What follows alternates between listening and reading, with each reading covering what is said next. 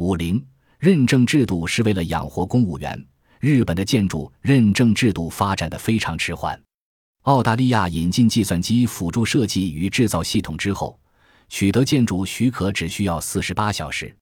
看过土地之后，到承建商那儿走一趟，一说明自己的希望，房屋设计蓝图就出现在眼前。最后只要选择一下，就算告一段落了。接着建筑许可两天内出炉，建筑工期一个星期，连购买家具的时间也一并算在内。两个星期后即可搬新家。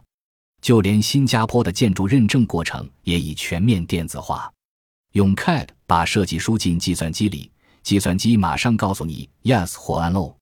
设计这套系统的是日本公司，但是为什么日本不用这套系统？这个问题真是让人百思不得其解。某天，我和某县办事员们谈话的时候，随口问道：“日本为什么不采用相同的系统？”他们立即面露不悦地回答说。那还要我们做什么？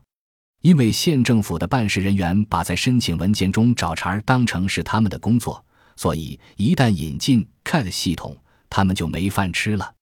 此外，这些办事人员也无法辨识耐震强度，所以他们所做的工作充其量就是纯加工级找茬。